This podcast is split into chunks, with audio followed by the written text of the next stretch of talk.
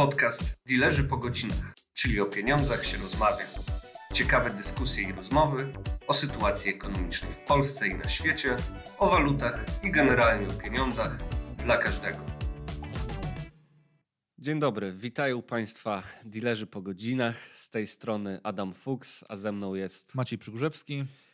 I temat e, już mnie trochę boli, od razu strzyka mi w kościach ten temat, który dzisiaj podejmiemy. No na szczęście nie są to raty kredytów hipotecznych. No, czyli tak, no, prawie każdy temat, który ostatnio podejmujemy, niestety może boleć w różny sposób. Natomiast dzisiaj wybierzemy się mm, na stację paliw. Na stację paliw, żeby przyjrzeć się temu, co rzeczywiście na tych stacjach e, się dzieje. E, myślę, że nie trzeba nikogo specjalnie przekonywać, e, że ceny benzyny w tej chwili, ceny paliw są na... Dość wysokie. Dość wysokie jest tak, jest takim e, dosyć powiedzeniem e, dobrym i, i os... oczywiście boli to każdego tankującego, każdego kierowcę, ale też ostatecznie można powiedzieć, że odnajduje się tam w cenach prawie każdego produktu, bo gdzieś ten transport tak, no nie... prawda, wpływa na wszystko. Jasne, no nie możemy zapomnieć o tym, że nawet jeżeli jeździmy komunikacją masową, no to y, towary, które dowiozą tam do sklepu będą droższe. Tak, i też trzeba pamiętać po prostu, że ceny paliw wpływają również na inne rzeczy. Nawet jak jeździmy tą komunikacją miejską, czy jeździmy nawet rowerem, no to w dalszym ciągu do naszego sklepu towar musi przyjechać i towar już nie przyjedzie rowerem, w związku z czym zobaczymy te odbicia kosztów logistyki realnie w większości rzeczy. No dobrze, ale wróćmy najpierw może na tę stację i podejdźmy do tego dystrybutora. No i mamy cenę paliwa. No ale to cena paliwa jakby z czegoś jednak wynika. To nie jest tak, po prostu... inaczej. Uprośćmy w tej chwili cenę pa paliwo jako dwie rzeczy. Weźmy zwykłą 95, weźmy diesla, wiadomo, y, są jeszcze wersje z gazem, natomiast jakby gdzieś musimy zawężyć tą naszą dyskusję, żeby tutaj już nie wchodzić zbyt szeroko. I tak naprawdę ta cena tego, co tam faktycznie lejemy z dystrybutora, oprócz tego, że oczywiście jest surowiec, są jego koszty przetwarzania, składa się z kilku wszelkiej maści dotacji, którymi finansujemy e, różne programy rządowe, nazwijmy je w ten Chciałeś sposób. powiedzieć budżet państwa. No, ale tak, tak, budżet tak. państwa. Natomiast y, bardziej chodzi o to, że jak mamy tą naszą 95, to tam się pojawiają dwie takie główne rzeczy, oprócz oczywiście kosztów y, samego surowca. Czyli tam tej... no, to, co faktycznie, oprócz kosztów tego, co faktycznie lejemy do baku, tak? Mm. W związku z czym się pojawiają dwie rzeczy. To się pojawia VAT i akcyza. Ta akcyza w przypadku 95 jest trochę wyższa niż w przypadku ropy, bo to jest złoty 43 no to trochę niższa jest opłata paliwowa. W przypadku diesla, jak już porównujemy te dwie rzeczy, to mamy trochę inaczej, bo jest tam złoty 10 akcyzy, 25 groszy opłaty paliwowej, więc w dieslu teoretycznie tych podatków jest mniej, bo VAT jest w obu momentach 8%. Mówimy oczywiście po tarczy antykowidowej. Mówimy bo, tak, tak, tak. To zaraz do tego by, myślę, że przejdziemy, do tego, by, co się by, stało. By, bywał wyższy. Natomiast tutaj jak w przypadku diesla z kolei wyższa cena tego surowca powoduje, że mimo trochę mniejszych danin Y, to i tak jesteśmy na etapie takim, że ta cena diesla faktycznie na stacjach obecnie jest po prostu wyższa od y, benzyny. Tak, niestety, niestety to o, o, potrafi być nawet różnica kilkudziesięciu groszy zależnie od stacji, co kiedyś było nie do pomyślenia przypadku tego oleju napędowego. Wiele rzeczy jest teraz nie do pomyślenia, co kiedyś To było. prawda, to prawda. Natomiast właśnie wspomniałeś, że tu mamy VAT, akcyzę, ale ja lubię jeszcze właśnie, że mamy tam, prawda, opłatę emisyjną, tak, i tak dalej. Bardzo tak. fajnie, że zawsze nam politycy co kilka lat dorzucą jakiś nowy, e, tak. nową opłatę do, do, do ceny paliwa i warto o tym właśnie pamiętać, że praktycznie no, połowa gdzieś ceny, ceny tego, co płacimy, już my jako odbiorca taki indywidualny, to znaczy, gdzieś nawet połowa jest gdzieś w tych podatkach zawarta. Połowa była przed zmianą starczy antykowidowej.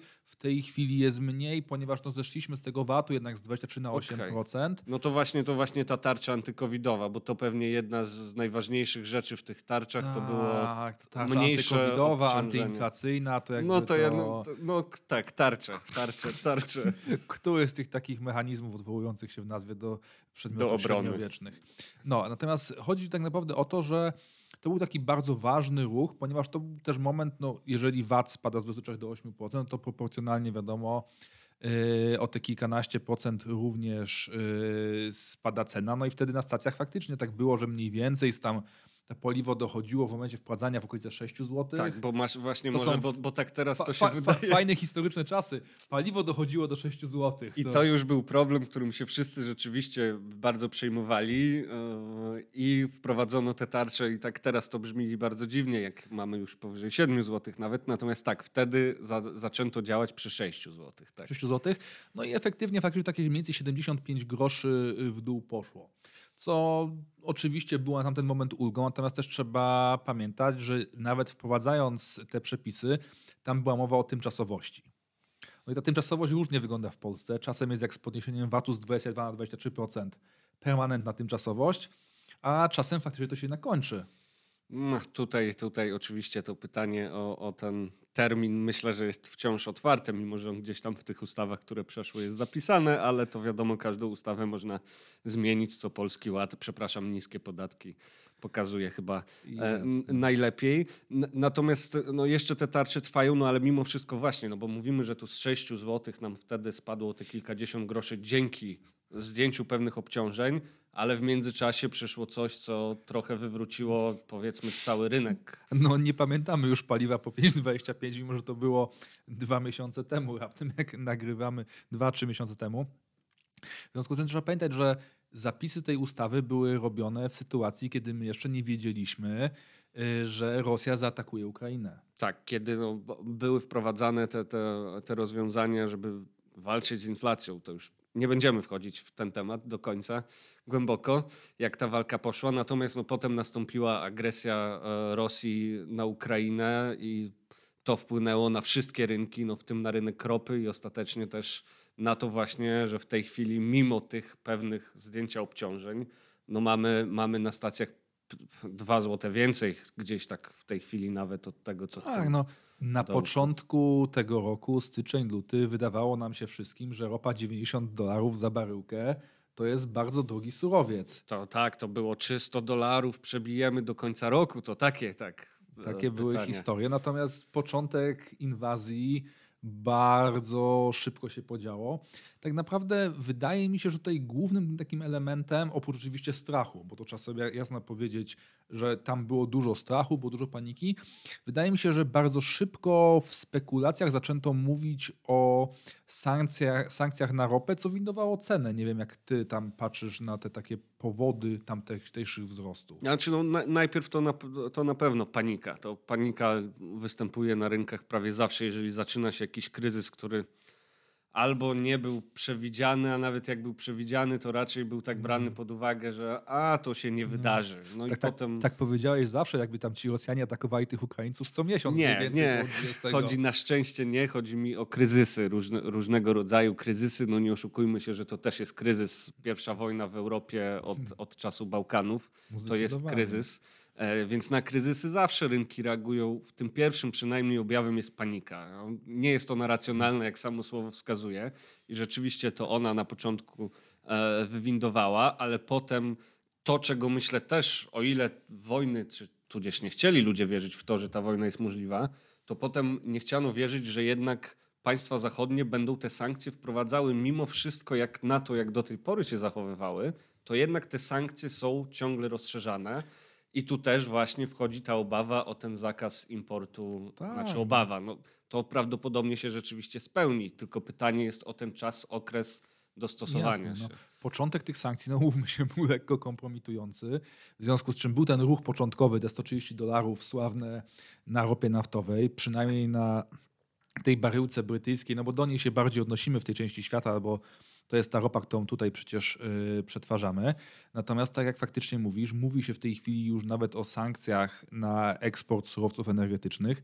Znacznie bardziej chyba, tak jak oglądam ostatnio te wypowiedzi, częściej tam się nie mówi wręcz o surowcach energetycznych, tylko się mówi bezpośrednio o ropie, bo tak trochę gdzieś bokiem się przemyca informacja, że gaz to może jednak nie, bo ropę to jeszcze mamy gdzie kupić, a gazu to już w ogóle nie. Gazu to już nie ma tak. To myślę, że tutaj rzeczywiście to, ten gaz jest większym problemem ogólnie dla gospodarki e, europejskiej na, na dłuższą metę, więc pewnie wyjście z tej ropy, wyjście Europy, o tak może powiem, z rosyjskiej ropy. O, ładnie tak, rymujemy. Tak, no. ładnie rymujemy dzisiaj. y, Jest rzeczywiście bliżej niż z gazu, no ale wyjście mimo wszystko to nadal dla rynku ogólnoświatowego. No jest pewien przewrót e, No, no.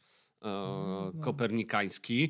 E, Też w tym sensie, że o ile teraz ostatnie przynajmniej dane pokazują, że Ro- Rosjanie wciąż starają się oczywiście sprzedawać swoją ropę, mimo że tam produkcja im spada z różnych przyczyn, ale starają się sprzedawać. No i teraz z takim dyskontem, że ona mniej więcej od właśnie tej ropy Brent, o której mówiłeś, notowanej w Londynie, jest nawet 40 dolarów Tak, niżej. ale pamiętajmy też, że surowiec rosyjski generalnie ma trochę gorszą jakość, w związku z czym on zawsze był handlowany Trochę z niżej. dyskontem, natomiast nie zawsze z takim. nie, nie, nie, nie jest tak potężnym, ale, ale, właśnie tutaj ale, bo Europa może tej ropy nie chcieć, ale nie oszukujmy się, Europa to nie cały świat i powoli widać, że rzeczywiście to nie, może nie nastąpi błyskawicznie, ale gdzieś tam Rosja chyba znajduje ujście dla tej swojej ropy. No wiesz, jeżeli ktoś ci będzie sprzedawał ropę z dyskontem 40-dolarowym, to bardzo szybko znajdziesz przyjaciół. No tak, w, innych po prostu rejonach świata i tu pewnie właśnie na myśl po pierwsze przychodzą Chiny, ale też Indie ostatnio, które bardzo, bardzo e, się łaszą na tę rosyjską ropę i wręcz na razie jeszcze handlują dolarami, ale już tam wręcz są rozmowy, czy jakoś rupie z rublami nie można no, bezpośrednio. tak, ale to z drugiej strony, jeżeli mówimy o Chinach i Indiach, to wymieniliśmy mniej więcej co- czwartego obywatela świata. Tak jest i to no, potężne gospodarki, jakby nie patrzeć, tak? Więc, e, więc gdzieś, ta, gdzieś ta rzeczywiście Rosja mniej za to dostanie, ale możliwe, że to ujście rzeczywiście e, tej ropy będzie. No ale mimo wszystko to wciąż to, to nie są proste procesy, tak? To nie jest z dnia na dzień, bo do Europy to płynie ropociągami, które od dawna istnieją i tak dalej. No, więc Nie, to... nie, no na pewno nie jest posty. Teraz trzeba pamiętać, Rosja to jest mniej więcej co dziesiąta, nawet trochę więcej baryłka ropy naftowej wydobywana na świecie. Biorąc pod uwagę konsumpcję wewnętrzną, no to w eksporcie ma jeszcze większy udział. I teraz mamy, mamy sytuację, w której okej, możemy tą Rosję odciąć, natomiast jeżeli nie będziemy robili takiego obcięcia na zasadzie, że no dobrze, to my w Europie nie weźmiemy, ale wy w Azji weźcie, no to kto zamiast tych Rosjan będzie wydobywał tą ropę? Wpuścimy na rynek dyktatora z Wenezueli, którego musimy dofinansować, bo zapomnieli inwestować w przemysł wydobywczy, ich moce produkcyjne są generalnie nigdzie. Mamy dyktatora w Iranie, no i teraz pozostaje pytanie, których dyktatorów uważamy za wystarczająco fajnych, żeby sprzedawali nam ropę, a którzy dyktatorzy są już na tyle źli, że oni jednak nie będą handlować ropą. To co? Program nuklearny w Iranie, czy Putin najeżdżający Ukrainę? Bo inaczej zabraknie surowca na świecie. No tak, i to są niestety te alternatywy, które pozostają przy tym, że wciąż paliw będziemy potrzebować. Zresztą ty mówisz o, o, o, państwach, które są od rynku trochę odcięte sankcjami, No, ale, ale no, alternatywą są państwa, które z demokracją czy zasadami mają też niewiele wspólnego, no bo Arabia Saudyjska i inne państwa z rejonu Zatoki. No dobra, ale jak już mówimy o Więc, demokracji, no- to wymienialiśmy wcześniej Rosję, Wenezuelę i Iran, no, niestety, z czym niestety ten świat się tak, tak, tamte tak, tak państwa złożył. się mo- mocno nie różnią jednak. E, Ale to troszkę, troszkę zajechaliśmy w bardzo różne już e, e, rejony świata, ale wspomnieliśmy o tym, że to wciąż, chociażby w kontekście tych Indii, no, że wciąż rozliczają się dolarami z Rosją. No i to jest właśnie podstawa, że praktycznie wszystkie ceny ropy są wyznaczane w dolarach. No i- teraz mamy na stacjach paliwo droższe niż 10 lat temu, mimo że ta cena baryłki ropy wyrażona w dolarach No też jest podobna. powyżej 100 dolarów, to Jest było podobna. 112, 120 sięgało. No to, to o co chodzi? To, to, trzeba to, pamiętać o prostej rzeczy, że ten kurs dolara, no teraz mamy wyraźnie powyżej 4 zł, bo jest wyraźnie powyżej 4 zł. Na te wszystkie wydarzenia nałożyła się jeszcze dość duża siła dolara, natomiast tą dekadę temu ten dolar ledwo przekraczał trójkę. W związku z czym, mimo tego, że niby surowiec w walucie, w której jest kwotowanej, kosztuje tyle samo, no to jest prawie połowę droższy.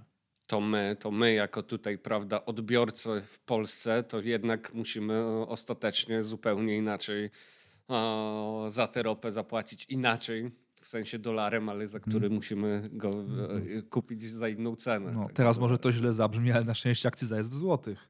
A, przynajmniej jeszcze, tak, bo to nigdy nie wiadomo, e, co wymyślą nasi rządzący, no ale to jest ta podstawowa różnica, powiedzmy, w tym momencie.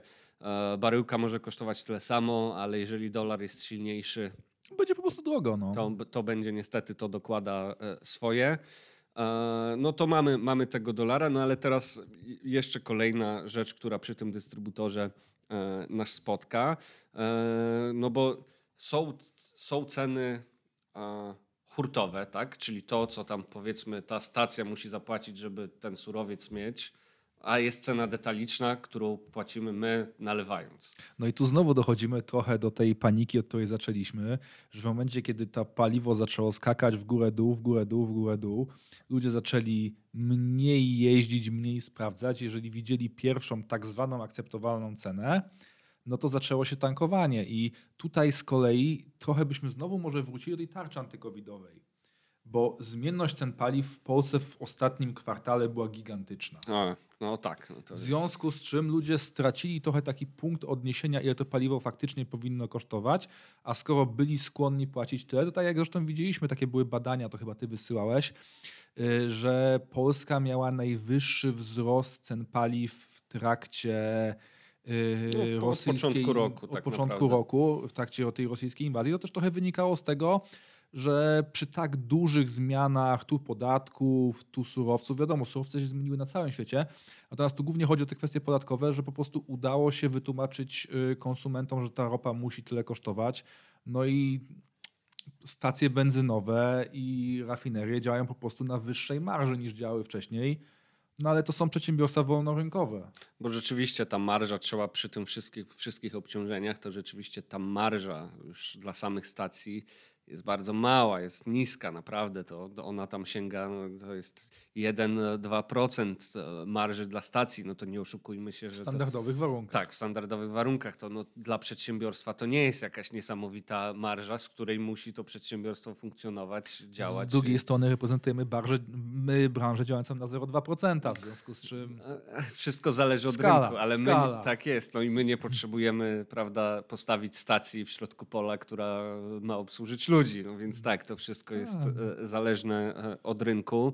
E, natomiast tak, pewnie tutaj mówisz o zależności ogólnie takiej, pewnie w, świecie wysokiej inflacji, w której funkcjonujemy, że rzeczywiście e, detaliści, e, chociaż pewnie nie tylko detaliści, ale po prostu można sobie te marże poprawić, bo ludzie są i tak przyzwyczajeni do tego, że muszą zapłacić więcej, bo tak jak tak. mówisz, przed tarczą dochodziliśmy do tych 6 zł. Ja dobrze pamiętam, jak to stacje były na tym 5,99. I ten, I ten strach, kto pierwszy naciśnie 6. Tak jest i że, że, że to potem wszyscy czekali, wszyscy czekali, kto będzie pierwszy i oczywiście yy, się, się, to nie do końca działo, a teraz jesteśmy powyżej 7 zł i nie ma problemu i nikt nie widzi problemu nie, w tym, nie, że 7, nie. siódemka już nie jest problemem. No ale to skoro siódemka, to czy jest możliwe dalej? Znaczy, tak, to, to, to, to też kontrowersyjnie. Ale, ale czy jest wyżej? Ja bym spojrzał na to w ten sposób. Jeżeli w tej chwili, czysto hipotetycznie, zakładamy, że trzymamy się starego planu